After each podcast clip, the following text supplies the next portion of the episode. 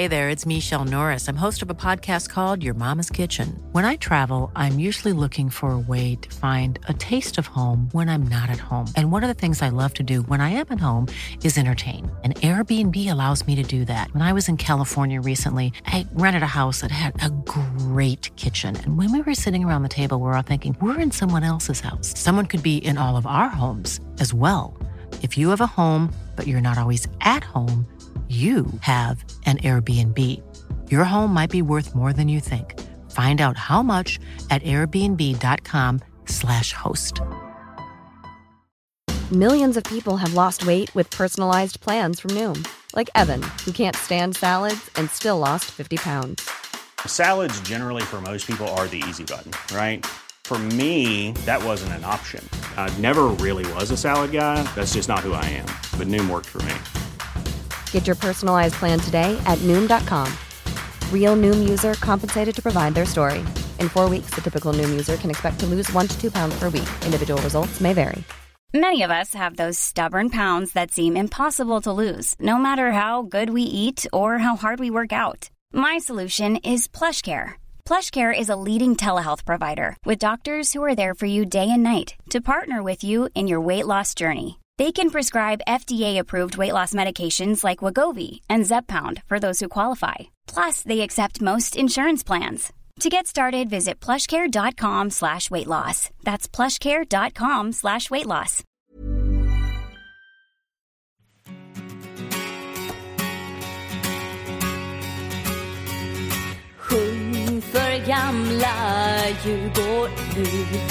Sjung av hjärtat, sjung Enda klubb i världen som är evigt lika ung.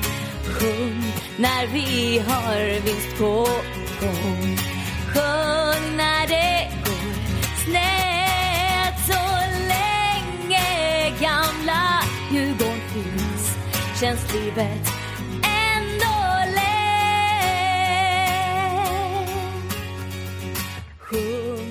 Ja, hej och välkomna till DIF-poddens sjätte avsnitt. Eh, idag kommer vi att avhandla bortaresor.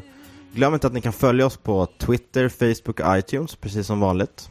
Jag som pratar och programledare idag heter Joel Lillbranda och med mig i studion här så har jag som vanligt Olof El Sharif. Yes, med som vanligt så, eh, assisterar Joel här idag. Ja, Eh, och, du är ovanligt taggad idag nästan. ja, jag är på bra humör idag. Pigg och glad och eh, hoppas kunna bidra med lite clowneri. Det är, det är förbannat härligt att eh, se att du liksom beaktar din egen personlighet. Ja, lite, lite självinsikt har man. Dagens gäster är eh, Albin, Ja, Albin heter jag, är 19 år gammal, medlem i UCS. Har gått på bortamatcher aktivt sedan 2009 och har sedan dess inte missat en allsvensk match med Djurgården. Och jag ska väl representera den yngre generationen här idag, i dagens podd. Då kan vi nästan utgå ifrån att alla som har gått på Djurgårdsmatchen de senaste åren har sett Albin i, på något sätt. Vår nästa gäst är eh, Niklas Granat. Välkommen Niklas. Tack så mycket, Niklas Labano Granat, 25 salta år. Eh, Jag har svansat runt efter Ultra Stockholm i början av 2000-talet, varit med i UCS, varit med när fabriken grundades, men senaste åren inte varit med i någon gruppering alls. Åkt på organiserade bortamatcher sedan 2003, så det har blivit på matcher och minnen. Eh, Och vår sista gäst här det är Jens Lundberg. Tjena, tjena. En ära att få vara här. Eh, jo, eh, Jens heter jag, eh, 34 år, uppvuxen söderort eh, och har väl eh, inte varit medlem i en enda grupp, eller vad de kallar sig, med ultraskillarna. Eh, min merit är väl att jag var en av de första skribenterna på 114 för 10 bast sen. Började åka på bortamatcher runt 97-98 någon gång. Ja, en, en sömnig herre som du brukar få vara så featuring när vi har våra grupper helt enkelt. Ja, jag är lite sån här hangaround. Exakt.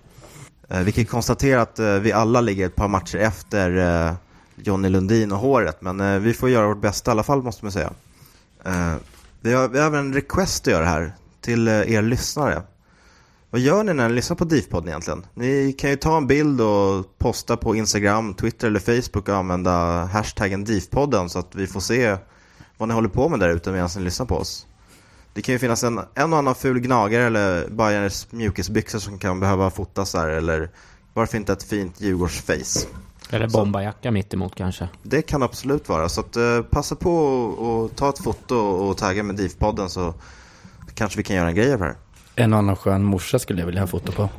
En och, en och annan skön milf. Där har vi, där har vi citatet.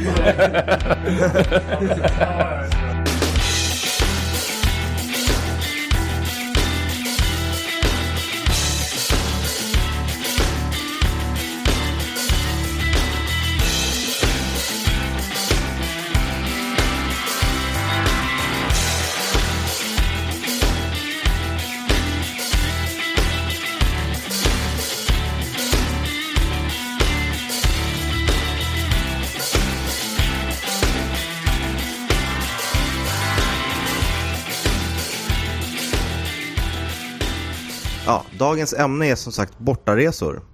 Och en fråga man kan ställa sig där är att varför, varför speciellt åka på bortamatcher? Vad, vad känner ni kring det, Albin? Varför, varför åker du på bortamatcher fyra år i rad här allihopa? Ja, det enkla svaret är väl att man ska ge Djurgården det bästa, absolut bästa stödet.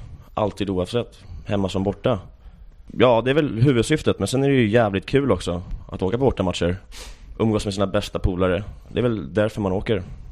Ja, jag är inne på det som Albin säger, förutom eh, det självklara där med att stötta Djurgården så själv bort ute på i Norrtälje på landsbygden där man har suttit på, på förfester där folk inte har något vettigt och egentligen att säga till varandra Om man inte har någonting gemensamt och, och går bara ut på att bli så fulla som möjligt för att gå ut på krogen. Eh, och så jämför man det med att sitta på en, på en buss med 50 polare där man har så jävla mycket gemensamt, man har samma livsstil, Lyssna på musik. Det är, det är en enda lång förfest som kan vara ja, alltifrån tio timmar och uppåt. För att sen se Djurgården och stötta det. Det är riktigt svårslaget. Jag tror väldigt få utanför har svårt att förstå hur, hur jävla kul det är att faktiskt åka. Så man kan, man kan lugnt säga att det, är, att det är lite mer fest än eh, vanlig hemmamatch, eller vad säger du Jens? Ja men absolut. Åka på bortaresa, det är såklart att man ska stötta Djurgården och det är kul att se en match. Men det är liksom en liten, det är inte huvudfokuset. Huvudfokuset är att umgås med, med sina, som sagt, bästa polare i och lite daytime drinking liksom. Det är aldrig fel. Och eh, koppla bort allting annat. Och eh, ha kul. Livet blir sällan bättre än en svensk sm- småstad klockan nio på morgonen med en bärs i handen alltså. Absolut. Ja, verkligen. Ja, jag kan fortfarande vara som ett litet, som ett litet barn innan julafton när man ska iväg på en bortamatch. Jag brukar kunna börja packa min väska två dagar innan när jag kommer på små grejer. Gå ner till ÖB och köpa plastglas för att kunna blanda drinken i och, och lägga ner i en väska för att inte glömma någonting. Ja, men det är det sköna när man lägger ner lite extra energi på, på som verkligen kör hela Ja. paketet. Man Ja. har drink, drinkbuffé på en buss. Det är, ju- det är då... En liten kylväska med is. Ja men absolut. Det, det krävs ju en viss erfarenhet tills man får till att man kan, eh, vad som krävs i en buss för att Ja. få till de bra drinkarna liksom. Ja, nej men det har ju utvecklats lite om man får flika in. I början när man var yngre, då var det ju bara ja, Millennium eller Sofiero-öl. Sen går det framåt och till slut är det ju drinkbuffé och allt möjligt. Man blir lite bortskämd. Och sen är det just som du sa, komma ut på landet och göra, ja, leva rövare ute i någon liten småstad och ja, få hela ortsbefolkningens eh, ögon på sig. Och ja, ha, ha, en liten, eh, ha en liten frizon liksom, där man får bete sig lite hur man vill. Gamla klassiska JK-ölen kom jag på där när du pratade om Sofiero back in the days. Den var riktigt vidrig va, eller? JK Kanna. ja, den, gick, den gick ner. Ja. Är det någon som kommer ihåg eh, sin första bortaresa? Eh, Min första var Malmö 2003. Eh, En tidig jävla avresa och åkte, åkte en lång bussresa ner. Eh, och man visste inte riktigt hur det fungerade så man hade med sig egen matlåda där. Eh, gick runt och tiggde en och annan bärs och kändes lite halvlurig. Du hade med dig ett, liksom ett eh, första hjälpen-kit av morsan där. Ja, precis. Jag hade ju tjatat i, i mångt och mycket på, på morsan och farsan för att åka och till, till slut blev jag släppt i alla fall. Eh, och så var det väl någon på bussen som hade lyckats stöta ihop mig på bajare under natten. Så att eh, ryktena gick ju direkt om att Bajen skulle stå på Vallalavägen och att alla skulle kliva ur. Och där, där satt man som liten 15-åring och visste inte riktigt vad man skulle förvänta sig sextiden på morgonen. Men eh, det gick bra i alla fall. Vi kom hem till slut, sex på morgonen eller något sånt. Inga bajare dök upp heller eller? Inga bajare dök upp på morgonen heller. Otippat. Så det blev ett litet, eh, litet elddop mentalt där. Ja, verkligen. Det ryktet går ju by the way på de flesta bortamatcher. Speciellt när man kommer hem. Såklart. Bayern väntar. Man har aldrig sett röken av dem Aldrig. liksom. Aldrig dykt upp. Eh, är det någon annan som kommer ihåg eh, sin första bortaresa? Fråga mig inte om årtal, för det är dåligt på, men jag tror det var i 97 eller 98. Jag var inte lika tidig som Niklas som åkte när jag var 15. Jag väntade ett tag. Eh, Västerås borta eh, var det. Buss, såklart. Eh, ingen aning om hur det gick i matchen. Kände ingen på bussen eh, och drack öl. Det är väl ungefär det jag kommer ihåg. Ärofull eh, debut måste jag säga. Jag tror att min, eh, min första bortaresa var faktiskt, ja, ut, om man tar det utanför Stockholms län så var det Göteborg borta 99. Och den matchen var faktiskt uppskjuten när vi skulle åka, för det hade regnat så att bussarna stod kvar utanför stadion. Och så fick vi snällt åka ett par dagar senare. Eh, med decimerad skara såklart. Och det var väl en buss full med 18-åringar ungefär. Är det någon annan som kommer ihåg sin första? Jag kan ju dra en kanske. Det var, fan jag är inte helt hundra, men jag tror att det var Norrköping eh, borta. 2002. Åkte JK-buss, eh, hur gammal var man då? 14 år gammal. Satt längst bak i bussen och blev ju, vi var ju yngst på hela bussen. Så man vart ju mobbad av de flesta i bussen som tyckte, ja, undrar varför två 14-åriga snorungar skulle med. Men eh, ja, det var, det var helt okej. Vi kom, vi, Kim Källström avgjorde matchen på straff i 90 minuten. Efter att Alexander Östlund fått bollen på hans, en väldigt tvivelaktig straff. Och det var typ 4, 4 000 djurgårdare på plats. Varav kanske 2 000 var på, eh, eller ja, 1 och 5 var på långsidan. Det var sjukt bra, dra- eh, bra drag den matchen. Men du, du vågar sätta dig längst bak i bussen när du var 14 år. Det är ju lite stort. Ja, jag vet inte, jag minns inte varför jag hamnade där, men det var väl... Där, Det var, hybris. ja, eller så fanns det bara två lediga platser där. Kan vara så. Mobbningen började redan då mot ynglingarna på bussen. Vi kan ju, vi kan ju identifiera att eh, de, de allra flesta börjar sitt resande med, med Hjälpkamrernas bussar i alla fall och det är ett mycket bra sätt att resa på. Särskilt eh, som ung då, man lär känna väldigt mycket folk och det är ett jävligt kul sätt att, att resa på. Jag tänkte på en annan grej med bortaresor. Att det, för mig finns det lite, det är två olika typer av bortaresor som är roliga på sitt sätt. Eh, till exempel åka på Halmstad borta eller eh, ja, någon sån här gullig småstad. Det är ju bara mysigt och har sin charm och bara liksom man kan koppla av och ha kul. Och sen om man jämför det med att åka på till exempel Utrecht borta i Europa så blir det en helt annan grej. Det är inte lika mysigt och gulligt men det är, det är kul och eh, på ett helt annat sätt men ja, sammanhållningen blir enorm på sådana matcher. De här helt prestigelösa resorna kontra de som är hur mycket prestige som helst. Då.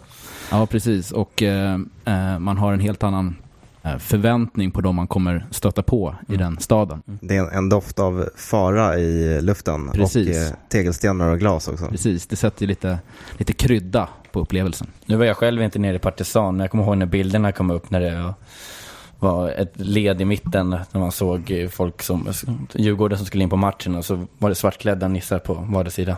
Turtles-snutar också. Ja.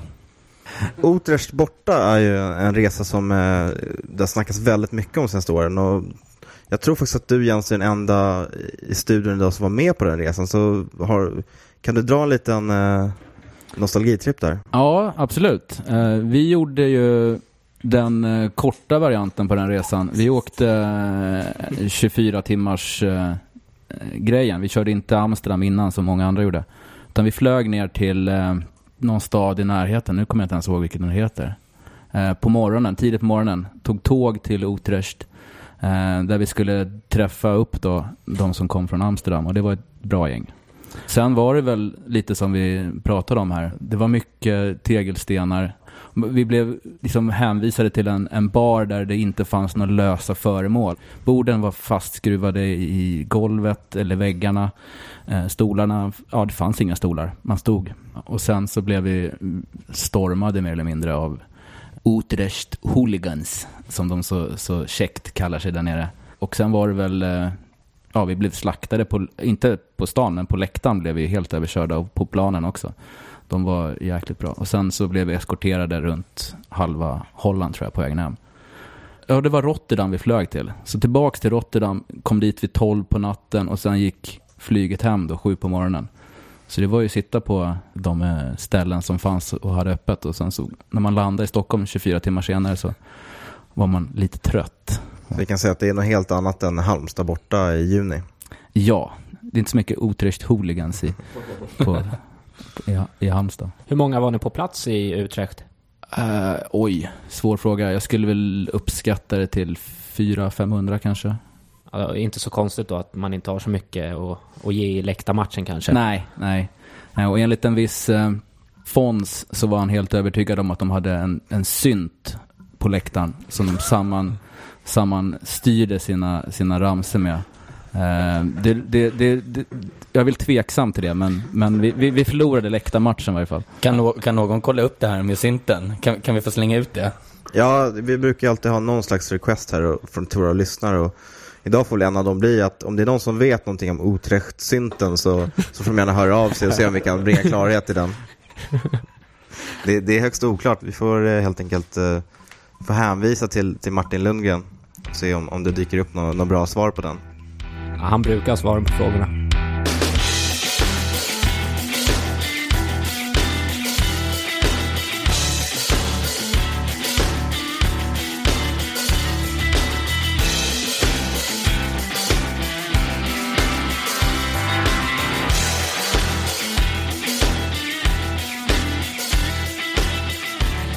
Ja, jag har begett mig till Stockholms stadion och eh, kansliet där jag har fått tag i Lena som är eh, Djurgårdens SLO. Lena behöver kanske ingen vidare presentation men eh, för de som inte vet vem det är kan du ta en liten kort orda om dig själv? Ja, Lena Gustafsson Wiberg, en av två SLOer på Djurgården Fotboll. Tillsammans med Stefan Rydefelt så försöker jag förbättra supporterservicen och eh, förenkla allt för alla djurgårdare. Vi pratar om eh, egentligen om bortakortet och bortaresandet här i programmet med Joel och grabbarna i studion. Och eh, kan du inte egentligen berätta om det här eh, bortakortet som eh, har börjat säljas eh, i år? Absolut. Eh, det här kortet gäller för alla Djurgårdens bortamatcher, inklusive bortaderby på Friends. Det kostar 1000 kronor och det som är det absolut fina med det här är att pengarna tillfaller Djurgården. Och i Djurgårdens fall så har vi valt att investera pengarna i Reseklubben och Sofialäktaren Tifo. I år har man beslutat från alla föreningars sida att det är 1000 kronor rakt av som gäller och det är 100 kort per förening. Det är alltså 100 000 som vi smäller rätt in i Reseklubben och eh, vår nya tifogrupp. Och för er djurgårdare som inte skaffat eh, bortakortet så är det ju faktiskt ett fantastiskt sätt att både billigt eh, och eh, snabbt och enkelt stödja Djurgården och slippa med allt jidder i biljettkassor och bönder som tar extrema överpriser för, från Stockholmslagen. Lena, till sist vad önskar du inför årets bortaresepremiär då? Mycket folk, god sammanhållning, bra sång och vinst. Vi tackar Lena så mycket här på kansliet på Stockholms stadion. Jag heter Nils och nu bollar vi över ordet till eh, Joel.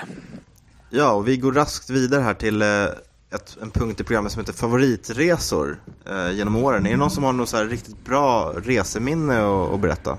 Albin till exempel. Jag har inte varit på så jävla många faktiskt. På senare tid. Ja, du har varit på ganska många Ja, resor. men det är inte, inte som de andra två som varit med jättelänge. Men eh, jag får vara tråkig och säga att Häcken borta förra året var jävligt rolig. Det var mitt i sommaren, jävligt skönt väder, skitvarmt.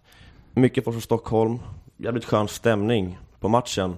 Vi sjöng på jävligt bra, det blev aslyckat tyckte vi. Ja, det blev 1-1 som så många matcher förra året. Just den, just den typen av resor kan jag, kan jag rekommendera om det är folk som kanske inte åker så ofta eller bara åkt på någon sån här stor resa för att sjukt bra stämning på bussen, på hela resan, på matchen. Och det kändes liksom som att fan, man var liksom lite tillbaka i det här gamla 98-99 när man var ung och i det här lilla, lilla gänget liksom som åkte. Det, Du och jag hade en egen buss Joel. Du, du och jag hade en buss som... Jag var, där, jag var däremot på UCS buss och ollade deras eh, chaufförsratt. Kan jag. Där fick vi- där fick vi citatet. på, innan hemresan. Men en, en, en grej, det ni sa nu med Häcken borta förra året, det är precis den, den eh, andra typ av resa som jag menar. Att man åker till, eh, jag menar Häcken, det är liksom, det är bara mysigt. Eh, arenan är inte så jävla kul kanske, men man åker dit och bara njuter av, speciellt när det är sån Mitt i sommaren, skönt väder, skönt folk. Ja, men det är minst lika roligt som... Ja, som den, är, den är jävligt avslappnad. Precis, från mycket precis. annat. Man kan liksom bara ta det lugnt och slippa tänka på så mycket, bara vara där och ha kul. Och sen jag tycker faktiskt att den bortaläktaren är ganska bra. Lågt tak, så det är lätt att skapa bra drag där i Häcken. Ja, det var rikt, riktigt bra sång på den matchen. Ja. En av de bästa borta prestationerna på läktarna på, på länge. Med tanke på, på, på hur många vi var där. Det är så här klassisk Shadwell-läktare med plåttak och ståplats på Mm. långsida. Mm. Så det är bara, man får en dartpil i ögat så vore det komplett. Och de eh, ska väl ha ny arena till 2015 eller sånt där. Så att passa på. Det är bara två år på er. Två resor dit. Förresten så är ju matchen söndag den 14 april här. Så att det är perfekt att dra iväg. Andra bortamatchen för året. Ja, alltså jag, jag tycker att man, man bör ha besökt Rambergsvallen åtminstone en gång om, om man håller på Djurgården. Det, det, är, det är en bra måttstock liksom. En av mina absolut bästa bortamatcher är väl raka motsatsen till den Albin hade. Det var IFK borta 2005. Nu hade jag ett fantastiskt utgångsläge för guldet och vi var nere, vad kan vi varit, 2 500 djurgårdare. Eh, och var på Avenyn innan och det slutade ju med att polisen fick spärra av hela Avenyn med spårvagnar mellan oss och, och göteborgarna och rökbomberna flög. Ja, stämningen matchen igenom var ju helt fantastisk. Och när det stod, vad var det, 2-1 till oss och Silakovic missar öppet mål i 87 minuten eller någonting. Och man kände att fan, nu rullar guldet hem till oss. Alltså, det, Det var den på nya Ullevi, eller hur? Ja, precis. Och det- Ja, hela den matchen var ju helt, Ja, helt, helt beyond. Beyond. Det var, Jag håller med, den matchen minns jag jävligt bra där på Avenyn. Det var flög flaskor, rökbomber mellan gatan liksom. Vi satt på bryggeriet där och de satt mitt emot ungefär. ja, vi Och- tog ju verkligen över hela Avenyn där. Ja, ja, det var sjukt bra. Och sen, som sagt, vi hade ju övre, övre Precis. läktaren där va? Övre etaget. Ja. Både övre och nedre hade vi, men övre Ja. var väl tvär, Ja. tvärtjock. Och det var sjukt bra drag. Ja. Och jag minns eh, en liten extra grej där i pausen.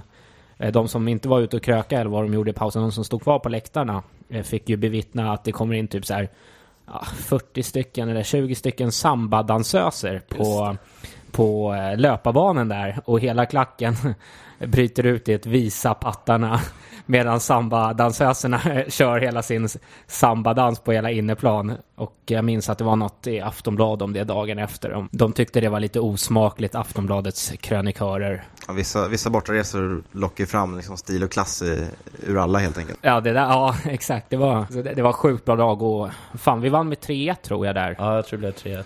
Annars, annars just i Göteborg så är en klassisk eh, bar innan på Avenyn är ju bara bar. Jag vet inte om de kör fortfarande men Var det tidigare... tre för en? Tidigare, ja, två för en fick man alltid när man handlade där och det var lite oklart om man beställde två om man då fick fyra eller om man beställde en och fick två. Så att på något sätt lyckas man alltid fippla till det där så att man fick dubbelt så mycket. Eh, om, det fortfarande, om de kör den dealen fortfarande så, så kan jag varmt rekommendera Babar. Då måste vi dit. Mm. Häcken borta, söndag 14 april, Babar.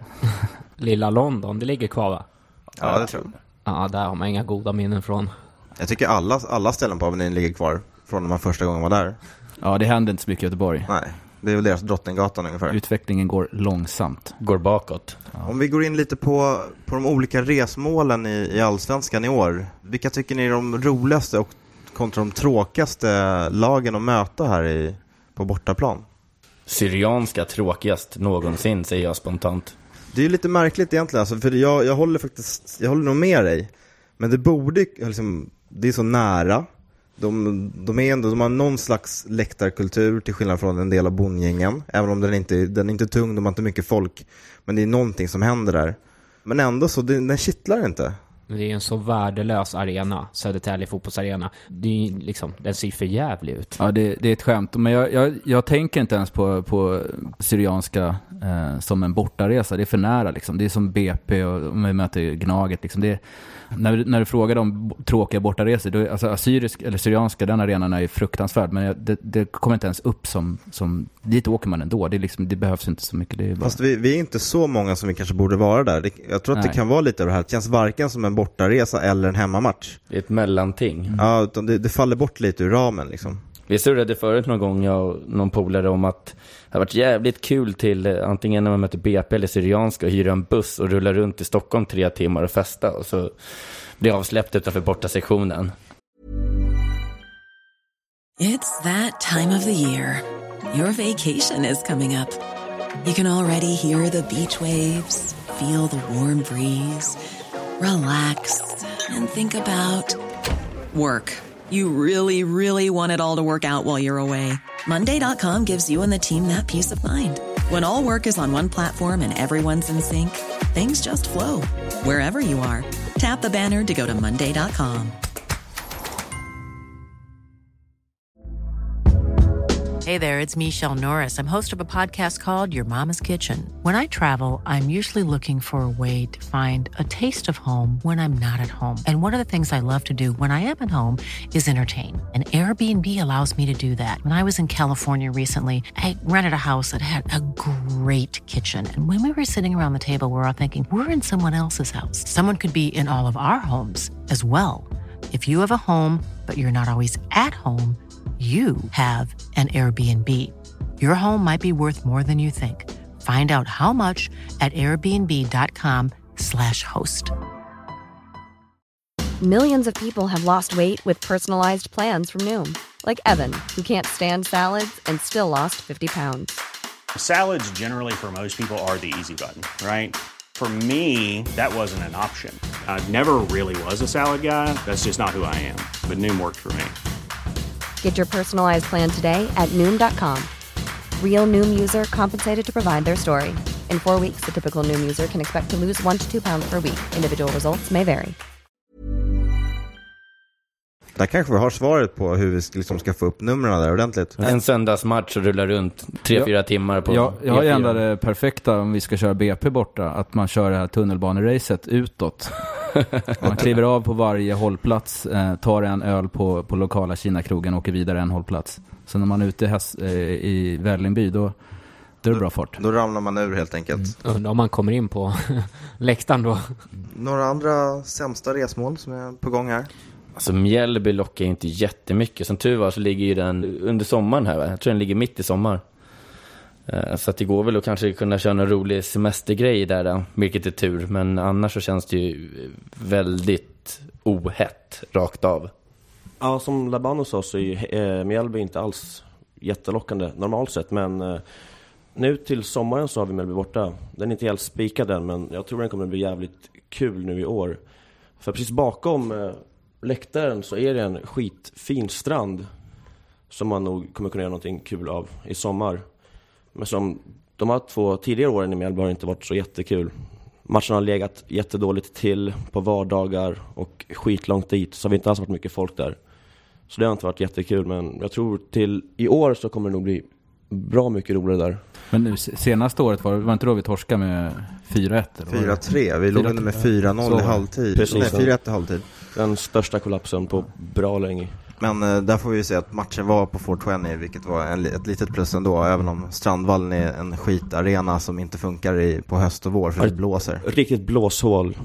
Men det ska vi ju kunna promota redan nu eftersom vi vet att den kommer ligga mitt i sommaren. Att det borde inte vara så svårt för folk att faktiskt kunna planera in något roligt där. Ja, men, men här får man väl ändå igen ytterligare en gång ge en känga till eh, Svenska fotbollsförbundet att det fortfarande inte är eh, spikat schemat för Verkligen. säsongen.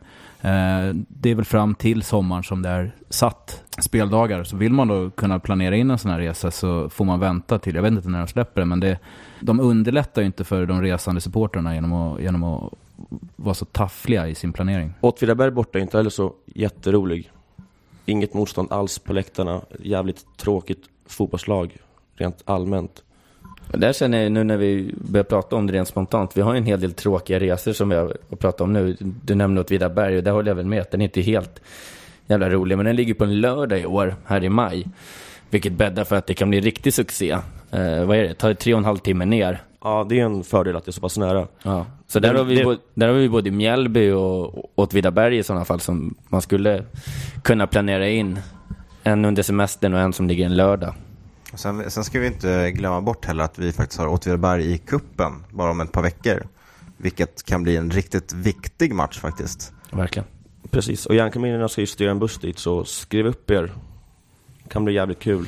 Ja, vi, vi, kan, vi kan breaka det redan nu att... eh, Det blir kul med Europaresor Vin, vinner redan vi den, sommaren. Vinner vi mot Åtvidaberg där så, så blir det Europa. Härligt. Jag har en till eh, tråkig. Som eh, i och för sig, nu är de ju inte uppe, men Trelleborg borta är ju en sån där episkt tråkig resa. Ja, det är nog Eh, den tråkigaste i i Allsvenskan när de väl var Ja. uppe. Så jävla långt. Det, det har liksom alla komponenter för att vara en dålig bortaresa. Det är nog den längsta, antar jag. Det är en sjukt tråkig arena, menlöst lag. Eh, ja, det är liksom bara dåligt. Jag tror, jag tror det enda bra som har hänt i, i Trelleborg någonsin är att jag råkade sparka sönder en gipsskiva på läktaren när, eh, när vi var bortdömda 2004. Det, nu ska man kanske inte säga det för att de polisanmäler väl fortfarande de skånska bönderna men det är, Ja, det är ja. sånt som händer. Men 0, 04 när vi var där, jag, jag har något svagt minne där på Pickalurven att det sprang runt påfåglar i centrala staden. Ja, det, det sprang runt eh, någon slags minigrisar, kommer jag, på Ja. riktigt, det kommer jag ihåg. Ja, verkligen. Det var...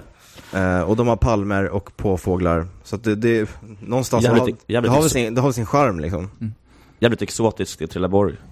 Just, just Trelleborg borta är, eh, jag vet inte som sagt år, och jag är inte den starka sidan för min del, men, eh, men jag har kört dit tur och retur en minibuss. Eh, och det, det är nog mitt absolut värsta borta reseminne. Att sitta själv, köra klockan tre på natten på vägen tillbaka, alla sover. Eh, vi förlorade säkert matchen, jag, jag kommer inte ens ihåg, det var ja, misär. Jag vill aldrig mer åka dit, hoppas de aldrig mer går upp. Eh, om vi kliver över från de sämsta resmålen till, eh, till de bästa då. Var, eh, vad är de bästa resmålen i, i Allsvenskan egentligen? Det är roligast att möta Göteborg och Malmö, helt klart. Roligast och jobbigast. Det kan vara så jäkla mycket ångest innan också, men det är en del utav skärmen. Precis. För det är de enda två lagen som egentligen har bra supportrar. Liksom, som man kan mäta sig med. Bajsmaki. För det är alltid roligast och om man har liksom hemmasupportrar på andra sidan. Till skillnad från Åtvidaberg eller Trelleborg till exempel. Det blir Ja, automatiskt tråkigare om man är helt ensam på arenan i princip. Så det är, det är IFK Göteborg och Malmö FF helt enkelt som är, som är favoritresmålen av eh, de skälen att det är, riktigt, det är riktigt heta matcher och det är motstånd på läktarna och det, det är hett liksom. Ett favoritresmål för eh, Labano är väl GIF Sundsvall. Han hamnar på en eh, bild på först, DNs första sida där Ja, just det. 2005. Är det något du vill utveckla lite? Nej, jag och Tobbe Hysén där äh, när det blev mål. Jag ser helt tokig ut. Men eh, ja, det var en bra resa. Jag har för mig att det blev ett riktigt sent mål. Där det blev 1-1 tror jag för mig. Kanske Den, Dembo gjorde en tabbe minns jag. Han kastade ut Nej. bollen rakt ut i gapet. Sen, ja, vi kvitterar nog jävligt Ja, sent efter att Dembo gjorde en tabbe i början. Jag har faktiskt kvar den tidningen när jag var, när jag var på framsidan. Mamma och pappa var väl inte helt imponerade när deras kollegor hade sett den. Apropå att vara med i tidningen, jag har en sån där, eh, när jag lyckades hamna på mittuppslaget i sport, i sportbilagan i Aftonbladet, när rubriken då var 2000 djurgårdare i kravaller eller vad de hade, någon sån här skräckgrej. Där stod jag på mittuppslaget, armarna rakt ut i luften och ett stort flin över hela ansiktet. Pappan har aldrig varit så stolt tror jag, eh, över det. Den är svår att prata bort. Ja, det var inte jag. Den, den funkade liksom inte. Men jag är såklart, jag var ju bara där för att ha trevligt och ha kul. Eh, om vi, vi kliver över till en, eh, till en sorts resande som jag tycker är liksom någon slags, det, det största som finns, det är Europaresorna.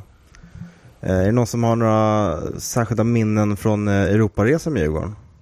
Om jag ska ha två toppresor i mitt liv, då är det IFK Göteborg som jag nämnde tidigare, 05, men även Juventus borta. Det är helt galet stort Ja. att leda 2-0 mot Juve i början av andra. Och vad kan vi ha varit 1500-1600 på Delalpi?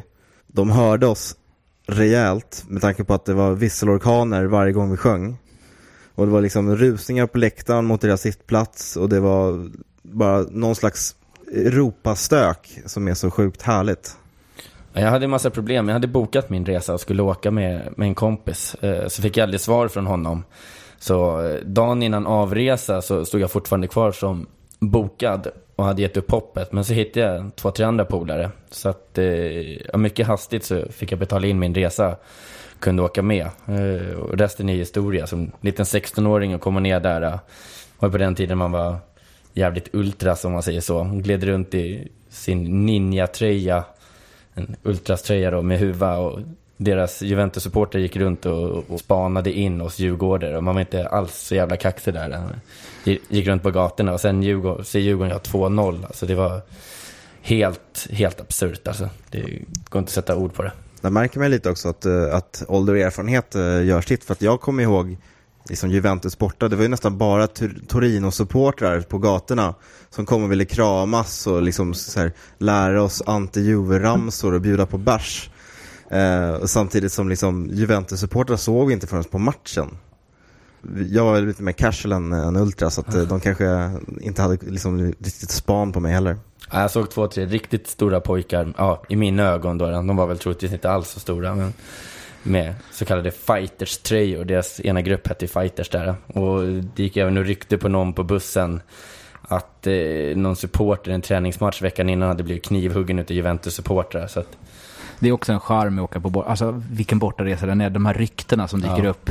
Det är fantastiskt. Eller att någon har blivit knivhuggen är såklart inte fantastiskt. Men det blir mycket bizarra rykten som dyker upp. Och, och innan man hade internet, då var det ju ännu mer. Alltså då, nu kan man ju kolla upp allting på mobilen. Men då dök det upp mycket skumma grejer när man var ute. En, en av de roligare grejerna, förutom liksom att det är så helt galet att möta Juventus överhuvudtaget, det var ju att vår samlingspub där det stod en 600-700 djurgårdare på gatan. Mittemot den så ligger hotellet där Juventus har haft liksom någon slags matchlunch och, och värmning och ligger och så här ska vila inför matchen. Och deras spelarbuss står utanför. Så att det är, liksom, det är 700 djurgårdare som försöker föra så mycket liv som möjligt och bara står och gallskriker i flera timmar. kom inte Och- deras president ut och, och bad oss hålla tyst för att spelarna skulle vila något svagt utav? Någon slags Juventus-representant kommer ut till polisen och ber dem att liksom, nu, nu får det vara nog, nu måste de vara tysta. Det gjorde ju inte saken bättre. Nej men vilket inte spelar någon roll överhuvudtaget. Det blev ju snarare lite liksom högljuddare. Det är ju sjukt kul att, att, att ni lyckas liksom hitta en pub precis mitt emot Juventus-hotellet. Vad är sannolikheten på det liksom? Men jag tror att det bara var... Det var väl kanske någon... bara finns en pub i Nej, det var väl någon från JK som hade åkt runt och letat hela dagen. För det var semestrar i, i Turin och det fanns bara en enda pub i princip som tog emot oss och, och det var den här. Så man kan väl tippa att det var Torino-supportrar som visste att Juventus skulle sitta mitt emot. För att... För man ser på lite bilder från den här resan, då kan man ju se Juventusbussen. Den står väl precis vid Ja. Och folk står vid, typ, ja, vid bussen och bankar lite på Satte sig den. på Liksom. fina klibbor vet jag på den där Juventusbussen. Med klibbor menar vi klistermärken för den ovanliga lyssnaren. Precis, Djurgårdsspråk för klistermärken i klibbor.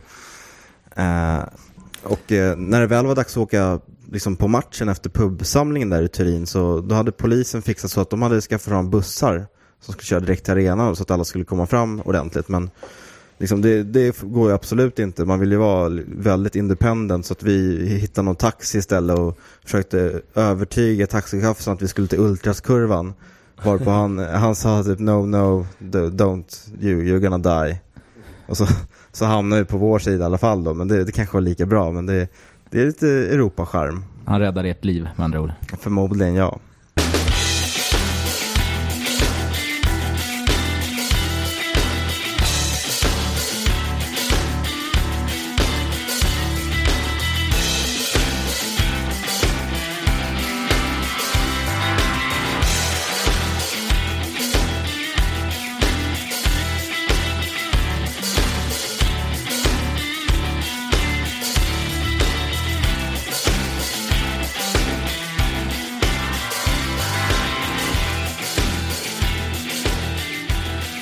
Går vidare med lite Europaresor då. Jens, eh, du har pratat om Utrecht. Har du några andra Europaresor du minns?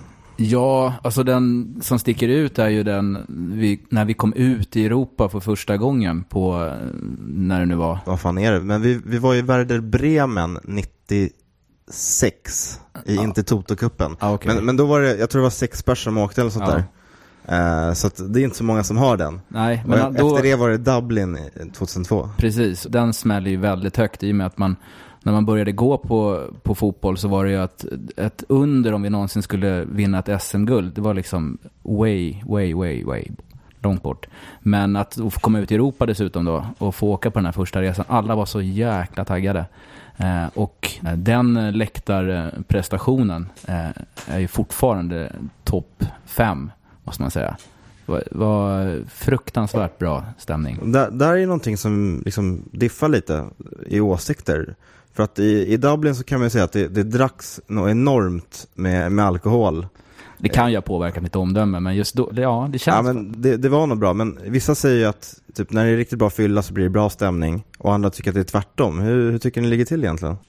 Jag kan nog inte stå för direkt bra stämning när jag dricker mycket alkohol och det kan nog folk i min omgivning hålla med om.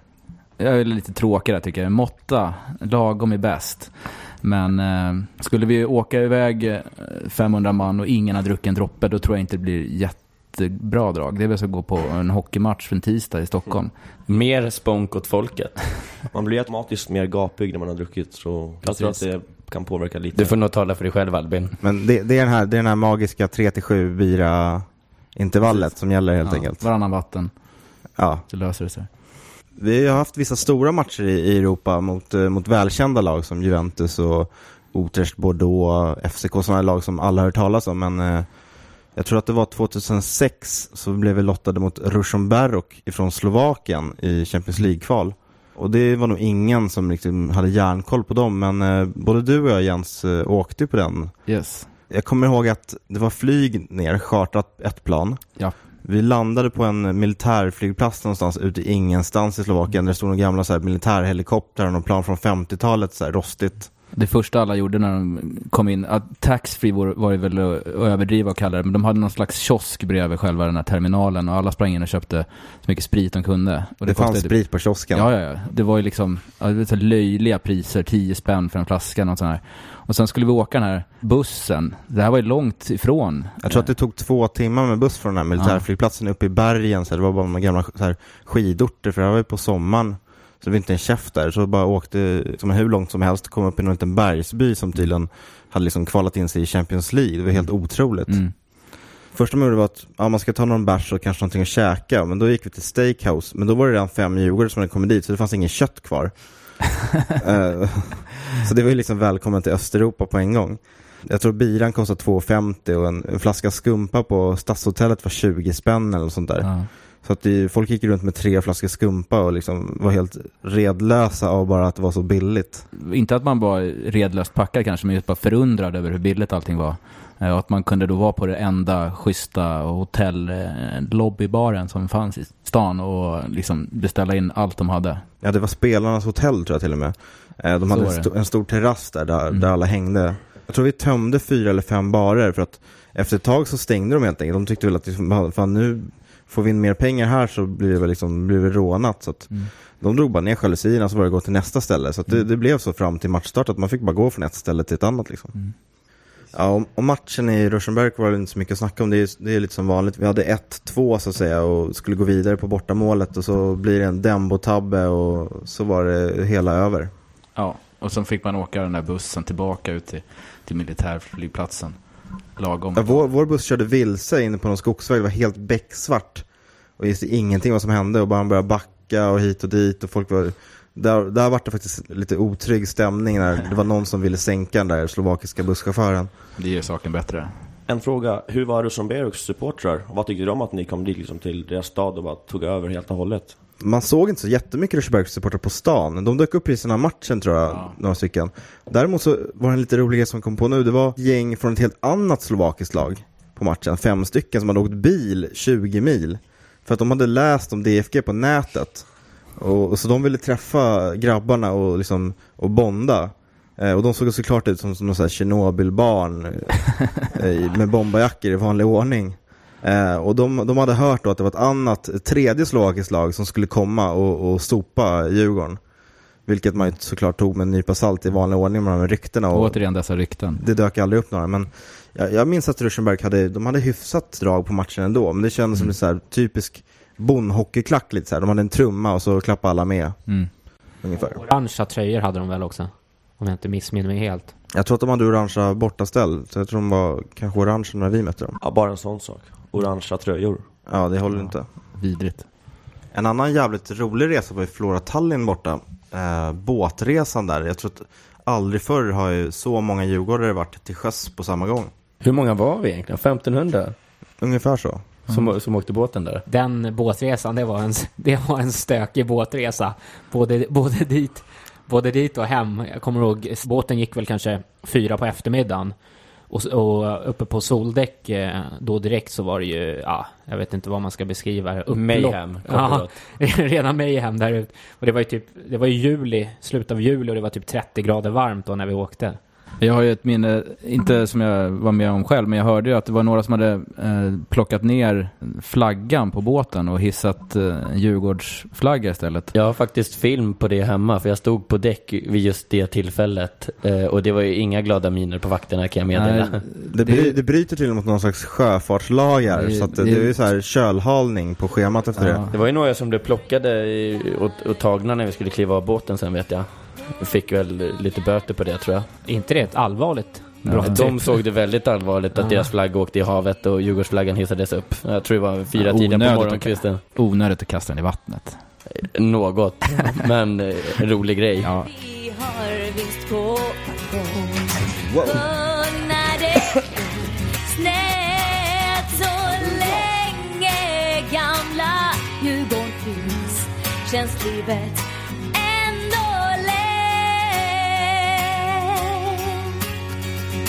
Sjung för gamla Djurgården Sjung i ur och skur Visa folk att blåa ränder. De går aldrig ur. Vem som helst kan sticka upp. Men vi